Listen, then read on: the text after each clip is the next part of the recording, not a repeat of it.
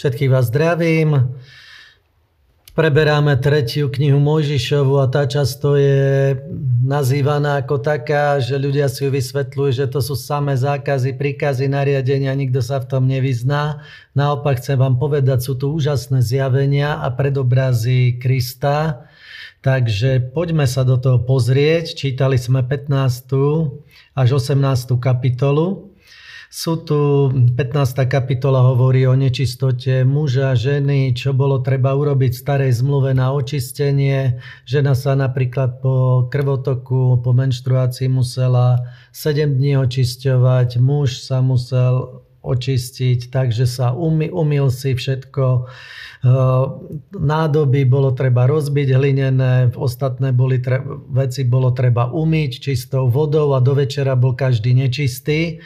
Takže vidíte, aké nariadenia vtedy boli. Našťastie krvovejšia Krista sme očistení aj týchto vecí.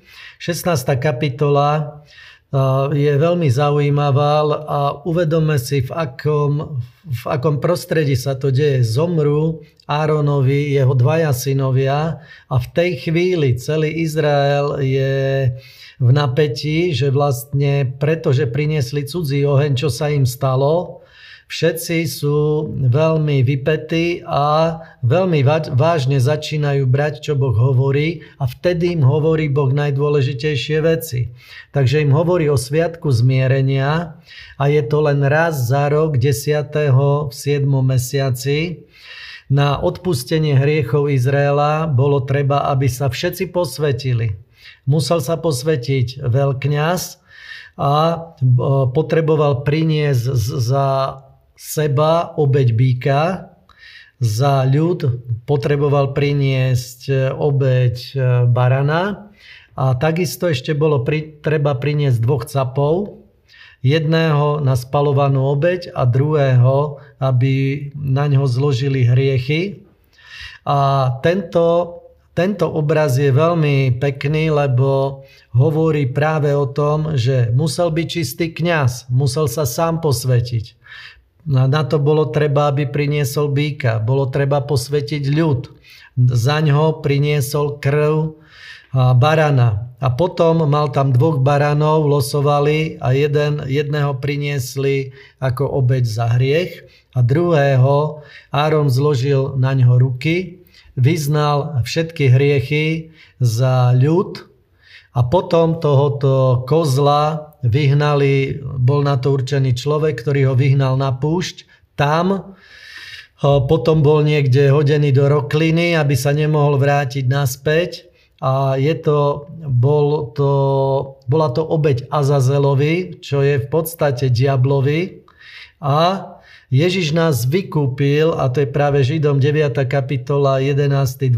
verž, ja to prečítam, ale keď prišiel Kristus, veľkňaz budúceho dobrého, väčším a dokonalejším stánom, nie učineným rukou, to je nie stánom tohoto stvorenia, ani nie krvou kozlov a teliat, ale svojou vlastnou krvou vošiel raz navždy do svetine, vynajdúc väčšie vykúpenie.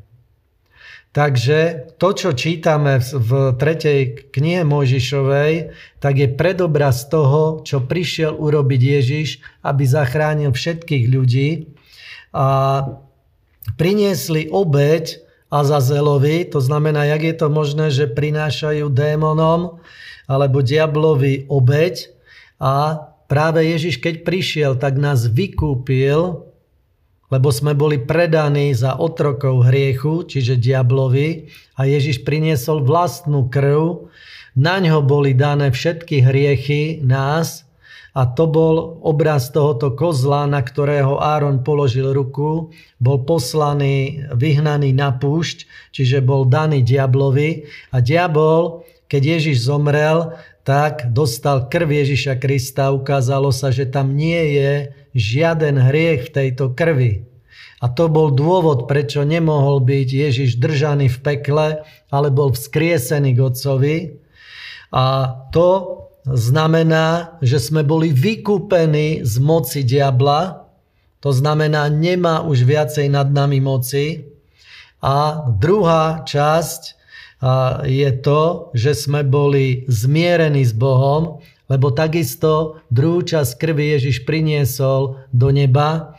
Tam sa na to pozreli anieli a videli, že v tej krvi nie je žiaden hriech, čiže tá krv je jediná súca, je bez hriechu a preto nás Ježiš mohol aj vykúpiť a v nebi všetci anieli povedali, táto krv je čistá a prišlo zmierenie medzi nami a Bohom a zároveň prišlo vykúpenie z moci diabla. Tým pádom diabol nás musí prepustiť, lebo bolo zaplatené výkupné.